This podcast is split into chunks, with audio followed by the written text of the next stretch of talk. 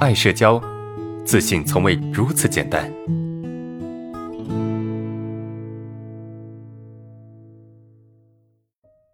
我们看最后一个问题，好不好，同学们？我之前一直纠结于状态，状态好时去社交，状态不好时就不社交。所以我的方法是努力使自己获得好的状态，主要手段是自己暗示自己很优秀，包括给自己灌鸡汤等。呃，但是发现长久以来好像越来越糟糕，状态是嗯好的时候越来越少。看到王老师的课程之后，我感觉自己今之前的路子走歪了。我的问题是我之前的方法确实是不可取的吗？啊，脱敏是要当自己的状态不好的时候去效果才最好是吗？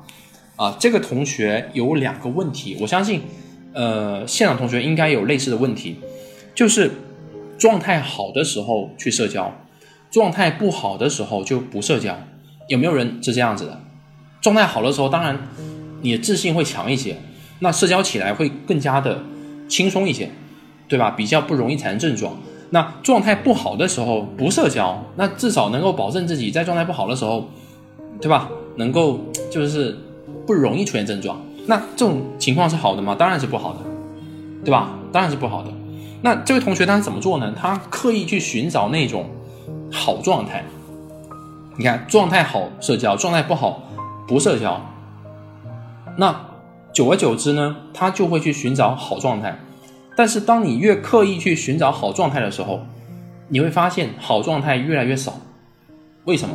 因为当你状态好的时候，它是一个自然而然的过程，就自然而然它就出现了。但当你特别想要抓住那种所谓的好状态的时候，它越容易溜走。应该怎么办？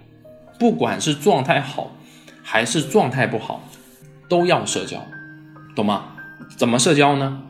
该怎么做怎么做，对吧？不是以你的状态好坏来作为一个呃评判标准，状态好坏、心情好坏，这个其实都没什么关系啊。当然，我们不不能说没有受影响，呃，一定会有影响的。但是呢，我们尽可能去做到以事情为标准。